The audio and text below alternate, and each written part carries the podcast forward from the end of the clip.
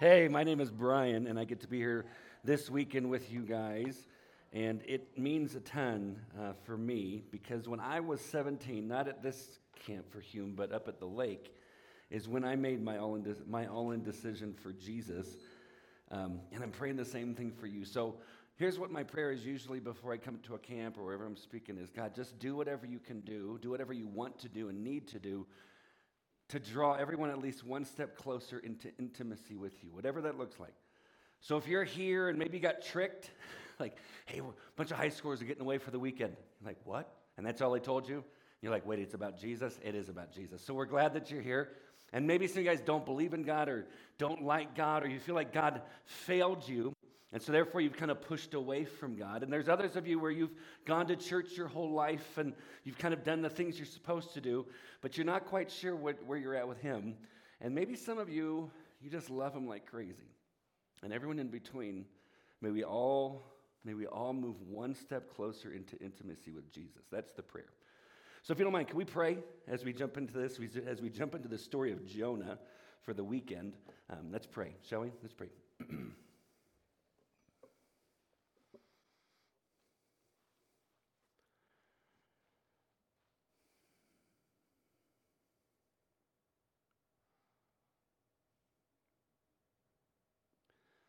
Father, we give you thanks for, uh, for getting us here.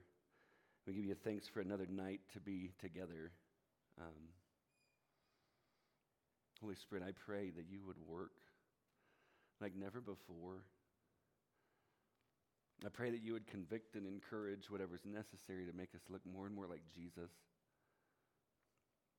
Father, I pray that you would take a feeble attempt on my part of making much of you and God, I pray you would reveal who you are. That leaves us speechless, especially maybe for some who have gotten used to you. Father, I pray that you would reveal just how majestic and glorious and holy you truly are. And so, God, we come to you and we thank you that you desire for us to know you better. Do a great work. We pray this in Jesus' name. And everyone who agrees says, Amen. So, if you have your Bibles, we're in Jonah chapter 1. Uh, starting in verse 1, it says this, says this Now the word of the Lord came to Jonah, the son of Amittai, saying, Arise, go to Nineveh, that great city, and call out against it, for their evil has come up before me. Now, friends, this is a big deal for Jonah. The Ninevites were brutal to the Israelite people. I mean, brutal. Guys, uh, there's, this, there, there's historical records where uh, when the Ninevites would defeat an army, they would take some of the some of the soldiers and they would they would dig a hole that was deep enough where the person could be all the way down up to their neck, and then they would put all the dirt in among them so they couldn't move. And then they would take out their tongue and drive a spike through the tongue into the dirt and leave them there to die. This is what Nineveh was known for. I read this account of a king. This is what he said um, how he captured a leader, and in his own words, he described what it is he did. He said, I pierced his chin with my keen hand dagger. Through his jaw, I passed a rope, put a dog chain upon him, and made him occupy a kennel.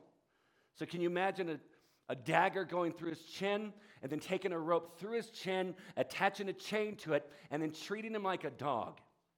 This is what Nineveh was known for. And so when God looks at Jonah and says, I want you to go to Nineveh and I want you to preach this message of repentance.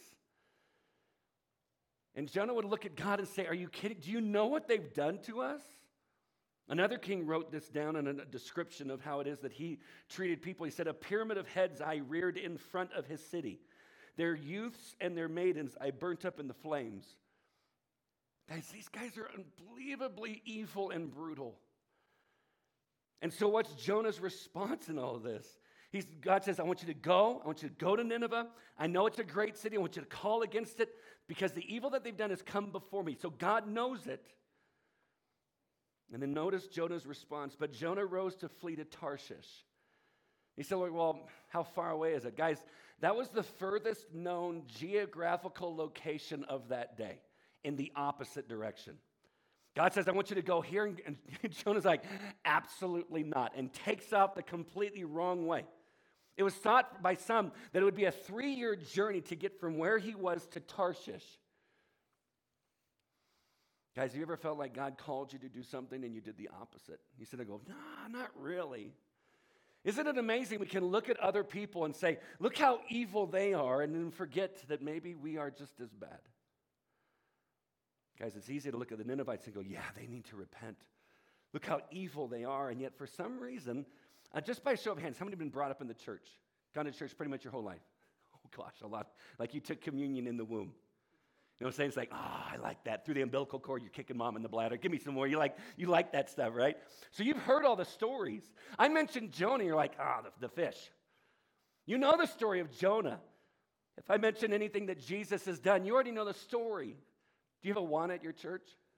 Anybody? Awana? Where you memorize the whole Bible by the time you're 18? You know what I'm talking about? You know every verse because you just memorize, and I love the fact you're memorizing scripture.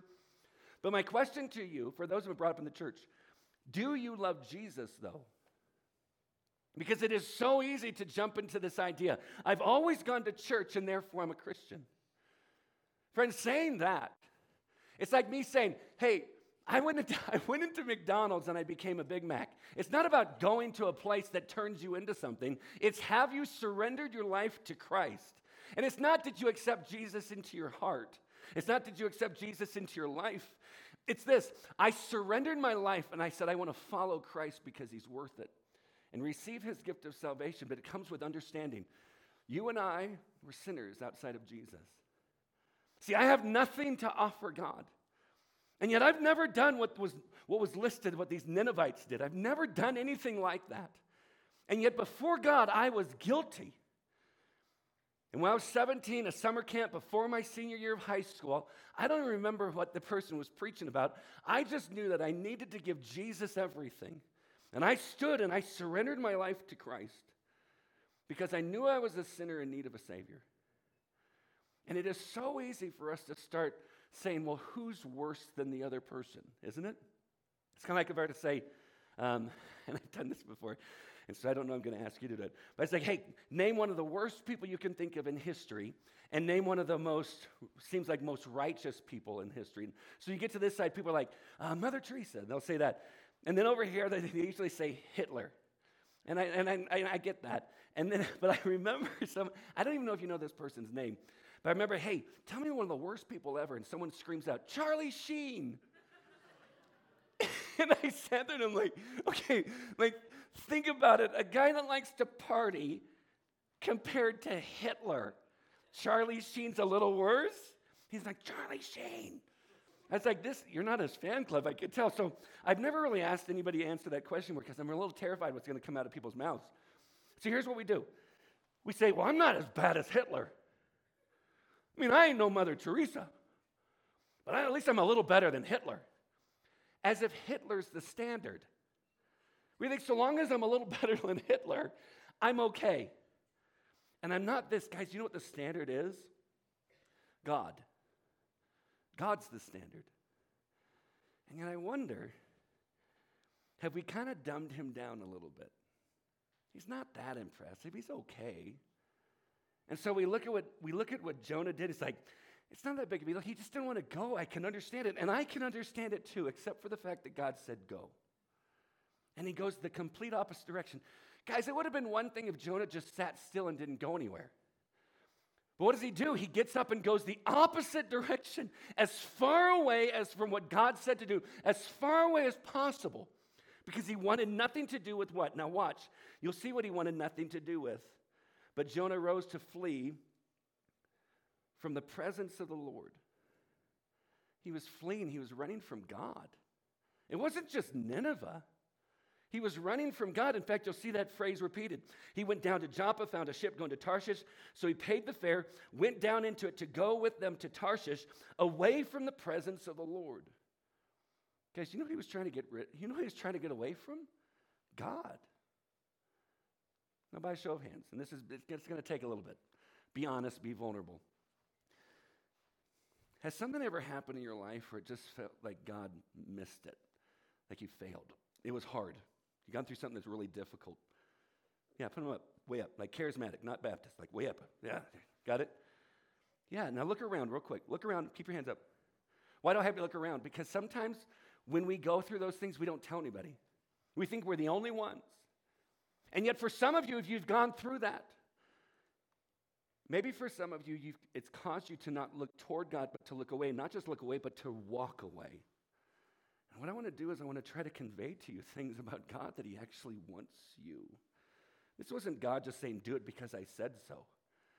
He loved Jonah, He loved the Ninevites. God loves you, He loves me. Guys, when things don't turn out the way that we thought that they would, our faith is tested and it's hard, isn't it? I've used this often. Um, I have two boys. I got a 17 year old who's graduating this year, heading off to college next year.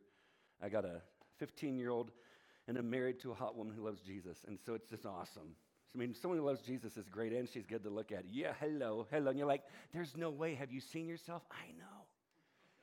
I know, but it's proof I've got one. It's like, woohoo, God's grace. And so uh, we got married almost 24 years ago. Uh, when Dylan was about a, m- a month old, um, she had to go back to the doctor because before, uh, before he was around, she had this the lump on her, on her throat. So she went to a doctor to get it checked and had a biopsy, and he said, There's nothing in it. Just once you have a kid, and when you have the kid, well, then we'll take it out after that. So that was the plan. Dylan came along. And a month after that, uh, I'm sitting in my office, and she was going to go to the, to the doctor's, uh, doctor's appointment. And so I'm sitting there at my, I'm sitting at my desk, I'm stand up to grab something, and the phone rings. And so I pick it up, and the first thing my wife says is, Are you sitting down? And I wasn't. And then I did. And then she said this I have cancer. And I was angry. You know, I was angry at first? Doctor. I'm like, why couldn't you call me? Like, why didn't you say, why did I need you both to come in? Instead of letting my wife with my two year old and my one month old sit there and get the news and have to be brave in front of our oldest. And so I was angry. And I said, Well, i will come home.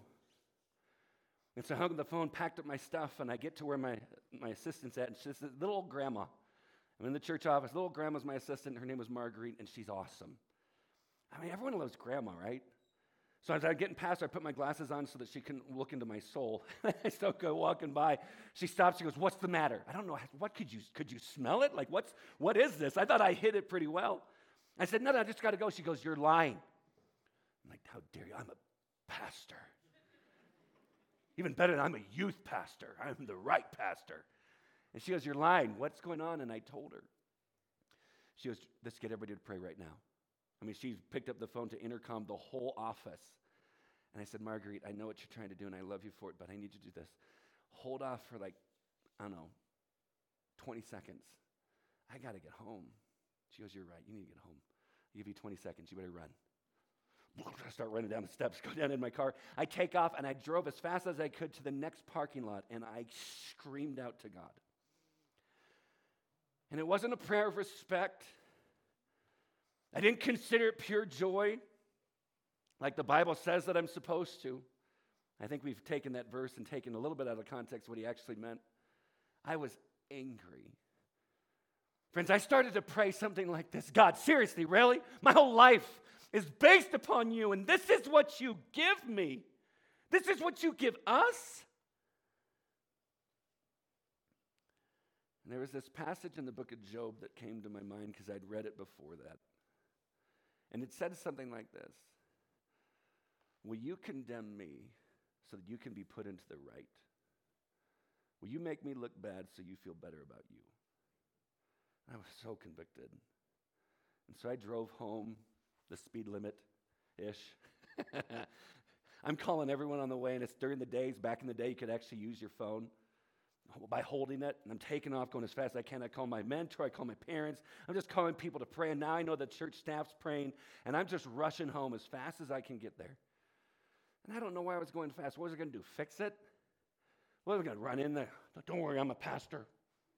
I will take care of it. Just lay down on the table, give me a butter knife, and I'll take that sucker out. In my mind, I was going to fix it, but I couldn't do a thing. So I remember walking through the garage and this little door that led into our tiny little kitchen, which was tiny. I mean, it's like as big as this little stop, this little top part. And I saw my wife, she's at the kitchen uh, sink. And she's washing dishes. My two year old, seriously, is right here when I open the doors. He's eating hot dog because that's awesome. And then my one month old's over on the floor. Not, well, not on the floor, like in the carrier on the floor. We don't just throw our kids on the floor in the kitchen. So in the carrier on the floor. And friends, here's what I thought in my head. I didn't say it out loud. God, I don't know how to be a single dad. I wasn't full of faith. I didn't know God was going to come through. I didn't know anything. I just remember thinking that. I didn't say it out loud, like I said. I just thought, God, I don't know how to be a single dad. And I just hugged her. And then we went through the process. She had to have what's called radioactive iodine, which is one pill that's radioactive. Seriously, I took her to the hospital. I remember, I remember what it felt like. Uh, her parents came down to watch the boys while I take her to the hospital. She had to be in the hospital by herself in a room. No one else could be in there for a week. So I remember backing out of the, of the uh, driveway. She wouldn't see her boys for a week. Uh, Dylan was now three months old at the time. She wasn't going to get to nurse them ever again. And so she's being all strong and waving, and Tyler's just waving, has no clue what's going on. He's all smiley and I've got my sunglasses on, and as I pull away, she just keeps waving, and then we get to the place where she can't see them and they, he can't see her, and she just starts beating her chest. It hurts so bad. She just starts bawling. And I start crying, and in my mind, I'm going, God, seriously, this is your daughter. And this is what you let happen to her? You ever prayed like that? Friends, if you haven't, I want to invite you to because it comes from the Psalms. You're like, I would never. I'm very polite when I pray, but you might be a liar when you pray if all that you pray is polite. God actually invites us. When you have David, a man after God's own heart, in Psalm 13, he says, How long, O Lord, will you forget me forever? It's one thing to say, How long will you forget me? But you throw forever in on that, you're throwing some sass to the Creator. You're going to forget about me forever? And so I remember walking in that room and they brought this one pill in this huge chest. It was huge for one pill because it's radioactive. And they looked at me and said, You might want to hug her so you can leave. And so I hugged her and they opened it. And they took it out and she took it and we walked out. And the room was about this long. From, I, so this, if I wanted to visit, I visited her once because I couldn't handle anymore. I'd have to, I, there was a gauge and I'd write the number on a piece of paper. Then I'd walk in and I'd, I would hold it. I could only be in there for five minutes, and I couldn't go past the line. This is the line, and she's on the opposite side. I hated it. I hated it. Then when I left five minutes, I had to walk out and make sure that that still said zero. And I'd write on the paper and I'd go home. I never went back. All I did was call her the rest of the time. I talked to her for hours. Guys, in all of that, and two surgeries, and and I'm thankful that she's good now. But I hated it. But I wouldn't trade it. What God taught me through all of that, I would have never learned if He didn't allow it to come. And whether He allowed it or orchestrated, I have no clue, and I don't care. But what He taught me was so important. But when it started, I was so angry with them. And I would say, Here's my resume, God. Look at all the things that I've done for you. And isn't it amazing? We're introduced to Jonah as this, as the son of Amittai. He's this prophet because God is speaking to him. I want you to go do this. And he goes the completely opposite direction because of how he's been hurt. But he's running from God. And I wonder if there's some of you that are just like that. The Ninevites were evil, and Jonah was just as rebellious. They both needed to repent. Goes to verse 4 But the Lord hurled a great wind upon the sea, and there was a mighty tempest on the sea, so that the, sh- the ship threatened to break up. Then the mariners were afraid, and each cried out to his God, and they hurled the cargo that was in the ship into the sea to lighten it, from, uh, to lighten it for them. But Jonah had gone down into the inner part of the ship and had laid, I'm sorry, had, had lain down and was fast asleep. So the captain came and said to him, What do you mean, you sleeper? Arise, call out to your God. Perhaps the God uh, will give a thought to us that we may not perish. Everyone's freaking out. Guys, you ever been on an airplane where turbulence hit pretty hard? And do you, okay, I've had it happen. Not, not some of you guys are like you've hit some really hard stuff, but it's the kind of you're kind of going along and it, and it hits enough and you go, whoa. The first person I look at is the flight attendant. If I'm in the front and I see he or she, they're just sitting there reading, they don't move, they're like, I'm like, we're fine. If all of a sudden they go, we're to die, then I'm pretty much to freak out at that moment. But if they're calm, I'm calm. Guys, these are guys that have been in the sea. This is their job. And they're freaking out where they're throwing everything overboard. They start calling out to their gods, and Jonah goes down and just starts taking a nap. It's because of him that all this is happening. And they come to it, verse 7. They said to one another, Come, let us cast lots that we may know on whose account this evil has come upon us. So they cast lots, and, and the lot fell on Jonah. Then they said to him, Tell us on whose account this evil has come upon you. What is your occupation? Where do you come from? What is your country? And, if, and of what people are you? And he said, I am a Hebrew, and I fear the Lord, the God of heaven, who made the sea and the dry land. Notice how he describes himself. I'm a Hebrew. I'm, a, I'm one of God's people. And friends, we can do the same thing. Just like I said earlier on, I've always been a Christian. I've gone to church my whole life. What does that mean? You still need to come to a place where you've surrendered your life to Christ. Jonah, prophet, a Hebrew, fears the Lord, and yet is in complete rebellion against God. Friends, all of us have sinned. All of us have messed up, and yet God comes for us. Verse 10 Then the men were exceedingly afraid and said to him, What is this that you have done? For the men knew that he was fleeing. Here it is from the presence of the Lord. My question for some of you are you running from God? And why? But the next part, which God are you running from? You're like, well, there's only one. It's true. But have we gotten used to him? In Isaiah chapter 6, Isaiah has this vision where he sees the Lord. In verse 1, he says, In the year that King Uzziah died, I saw the Lord sitting upon a throne high and, high and exalted. The train of his robe filled the temple with glory. And then there's these, there's these angels that are on fire that are standing above him. Guys, if something's on fire and they like it, that should terrify us. The seraphim, that's the, the fiery beings. And they're crying out, Holy, holy, holy is the Lord of hosts. The whole earth is full of his glory. Guys, the whole earth is full of his glory. Friends, have you gotten used to God? It's so easy for us to do this. Guys, right now, do you realize that you're on a planet that is spinning a thousand miles an hour? Like right now, we are on, a, we are on the earth, and we're spinning at a thousand miles an hour. And while we're going a thousand miles an hour, we're going around the sun at 66,000 miles an hour. And while those two things are happening, we're spinning at 1,000 miles an hour, going around the sun at 66,000 miles an hour. The sun and the nine planets, yes, Pluto is still a planet to me. I don't know why they keep taking that boy out.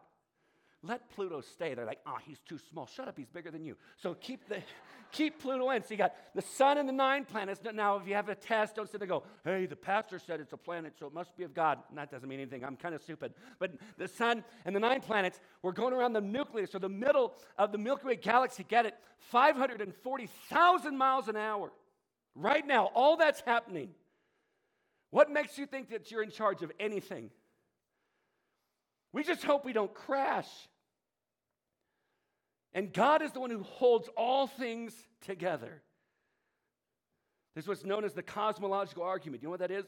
Cosmological argument is this that all time, matter, and space had a beginning. That there is a moment in time when time, matter, and space all began. But before that, there was nothing except God. Because time, matter, and space cannot be created from nothing. So there had to be someone who created those things. And he spoke it into existence. And he said, Let there be light.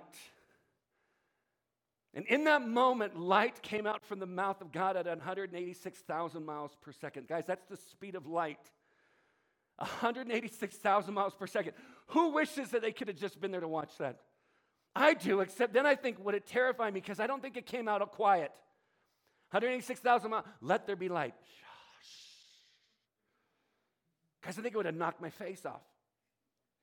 He said, Let there be light, and boom, it was created. So here we're on the earth. Tomorrow we're going to see the sun. Guys, that thing is 93 million miles away.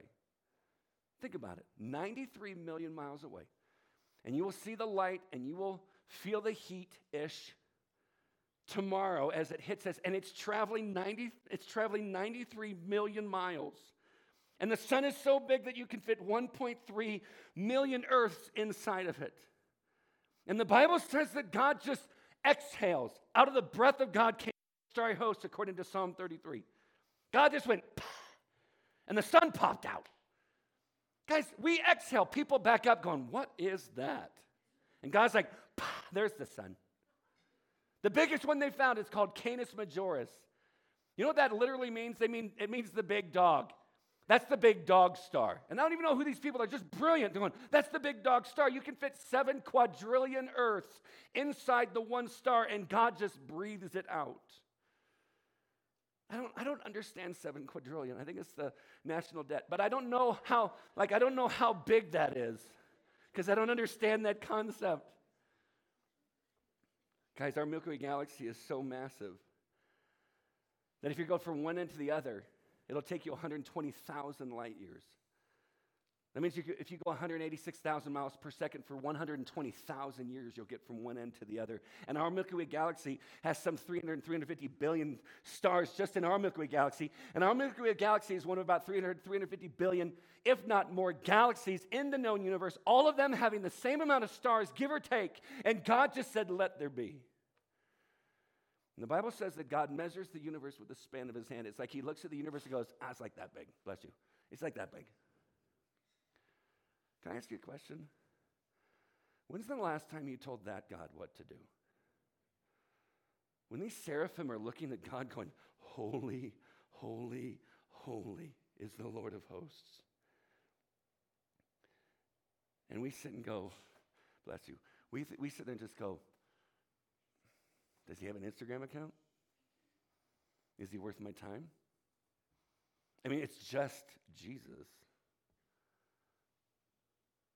Why? Because he's not impressive to us. You say, well, Brian, this is kind of like, that's all out there. Guys, you start looking at how he creates things that are just here. Guys, you realize there are 228 distinct muscles in the head of a caterpillar. Do you realize somebody had as a job that they had to count that? Can you imagine, like, the person's leaving home? Hey, see you, babe. Big day today. Oh, is this the, is it the caterpillar head? Th- yeah. I'm counting all the muscles today. We should pray. We should pray. This will be a big day.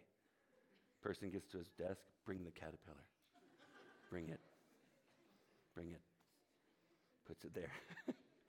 gets the microscope. Someone starts to talk, shut up. Out. This is my time. Out. Big deal. Oh my gosh. Everyone's just watching from glass behind. This is the day. This is the day. Puts his eyes in the microscope, starts counting. One, two. All of a sudden, people are like, oh, shh, don't say anything. He's to 221. It's like, oh my gosh, 221. 222, and then someone opens the door and knocks him. Oh? One, Guys, can you imagine that job? 228 distinct separate muscles in the head of a caterpillar. And do you even know how butterflies formed? All I got was this when I was listening to it. The cocoon, caterpillar goes inside, turns into goo.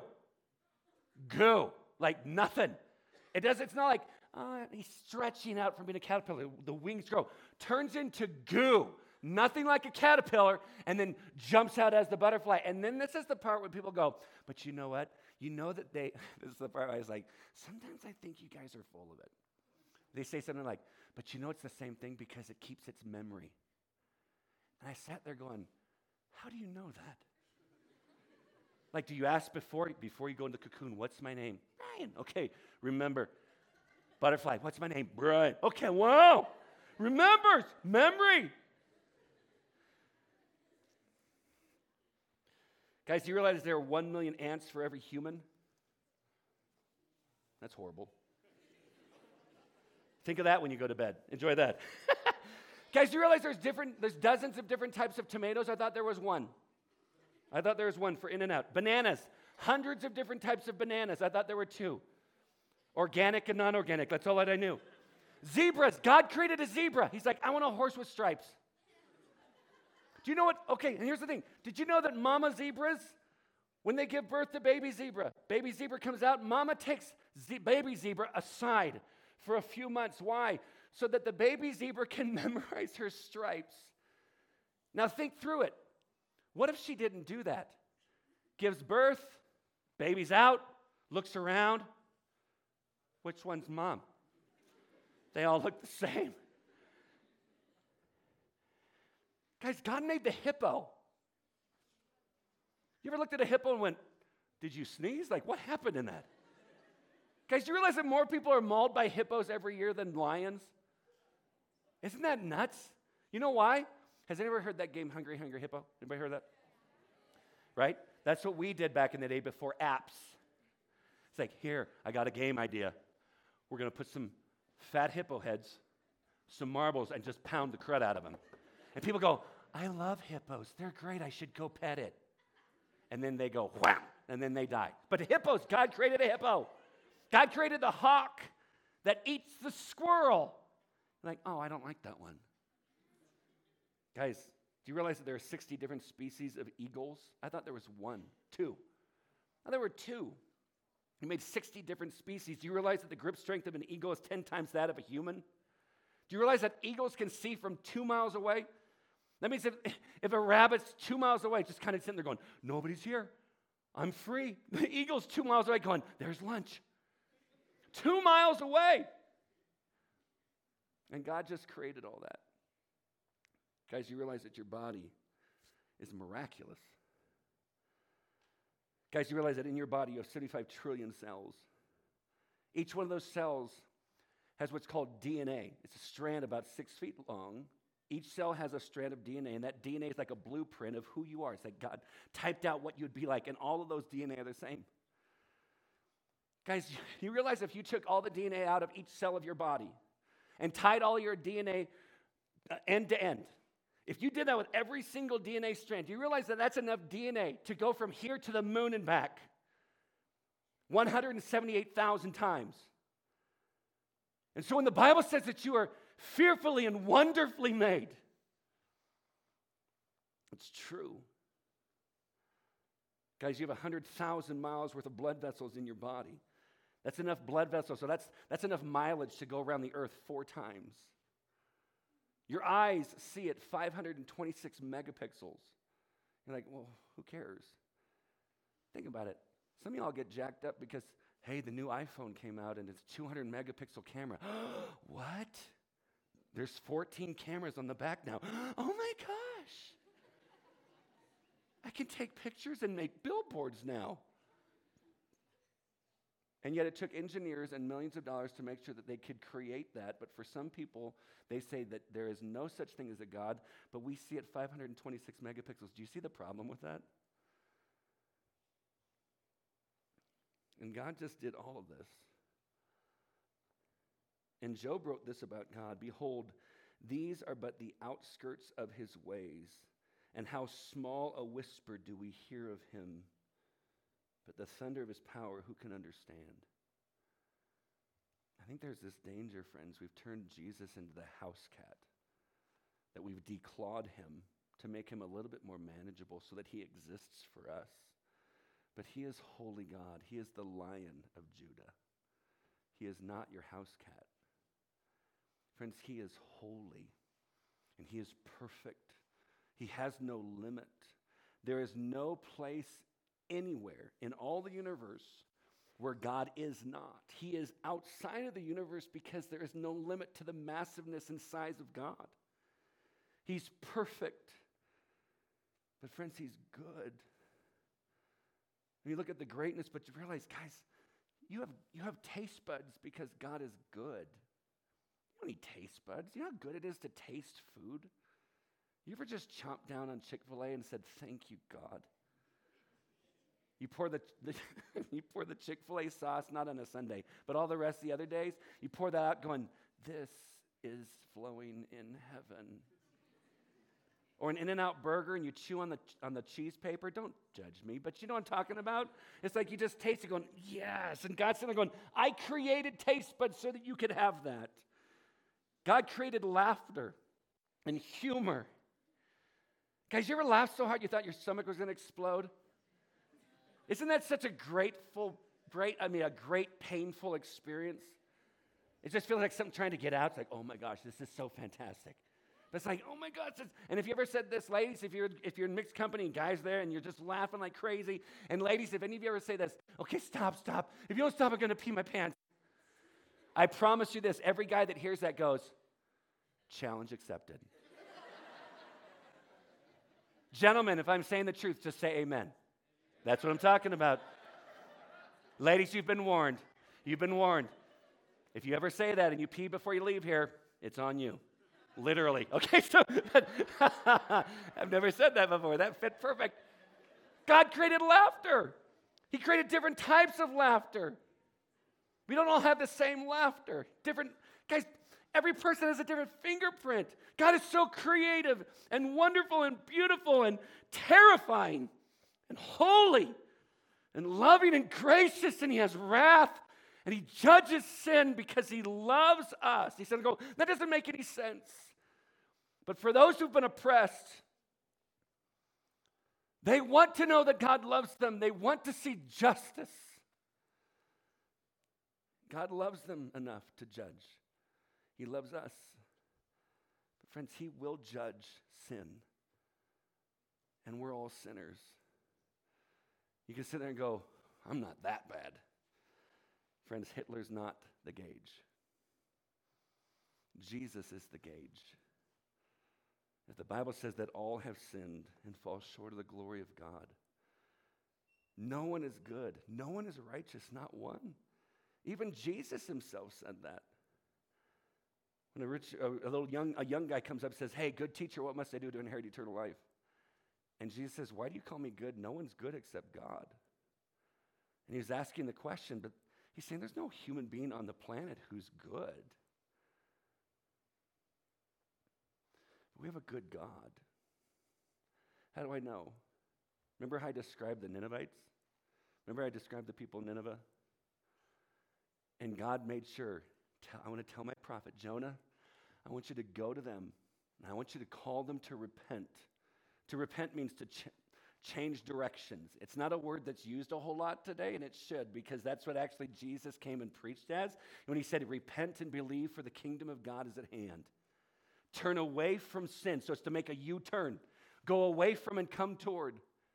He says, I want you to go to those people. I know how evil they are. All the things that they've done has come up to me. But I want you to go and I want you to preach a message of repentance. How do I know that God is good?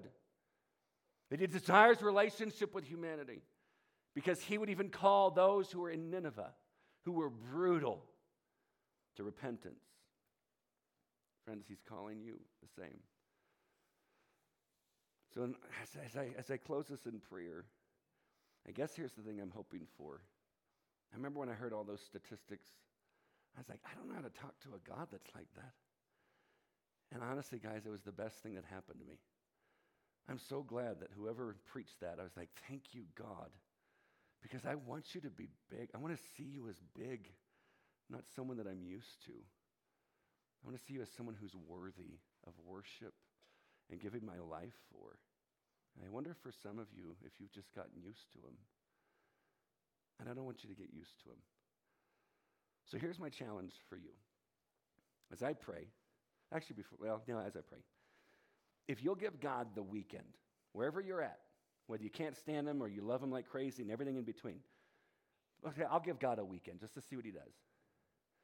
But you engage in chapel, you engage in your, in your small groups, in your cabins, you engage in it because you're trying to figure out this whole thing with God. If you'll give God a week when I begin to pray, if you'll just sit there and then take your hands and open them up on your lap. Does that make sense? Not stand up.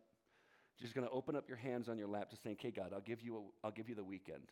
You got to do something. Please meet me. I'll give you the weekend. Do something. And this is for everyone in the room. This isn't just students. This is all of us. If that's you, when I start to pray, God, I'll give you the weekend. Please do something in my life. I just want you to put your hands down on your lap, just like that. and when I begin to pray. Cool? Let me pray. Father, I want to thank you. It sounds so weird. I want to thank you that you are a God who sent Jonah to go to Nineveh to preach repentance to people that were so evil. And I want to thank you that you went after Jonah. You even set up this massive storm. You continued after Jonah, who was just as rebellious away from you, trying to get away from your presence. And God, I guarantee that all of us fit somewhere in between those. God, I pray that you would work. All of us who have our hands in our laps, God, do something this weekend that leaves us changed, that we might become the person that you desire for us to be.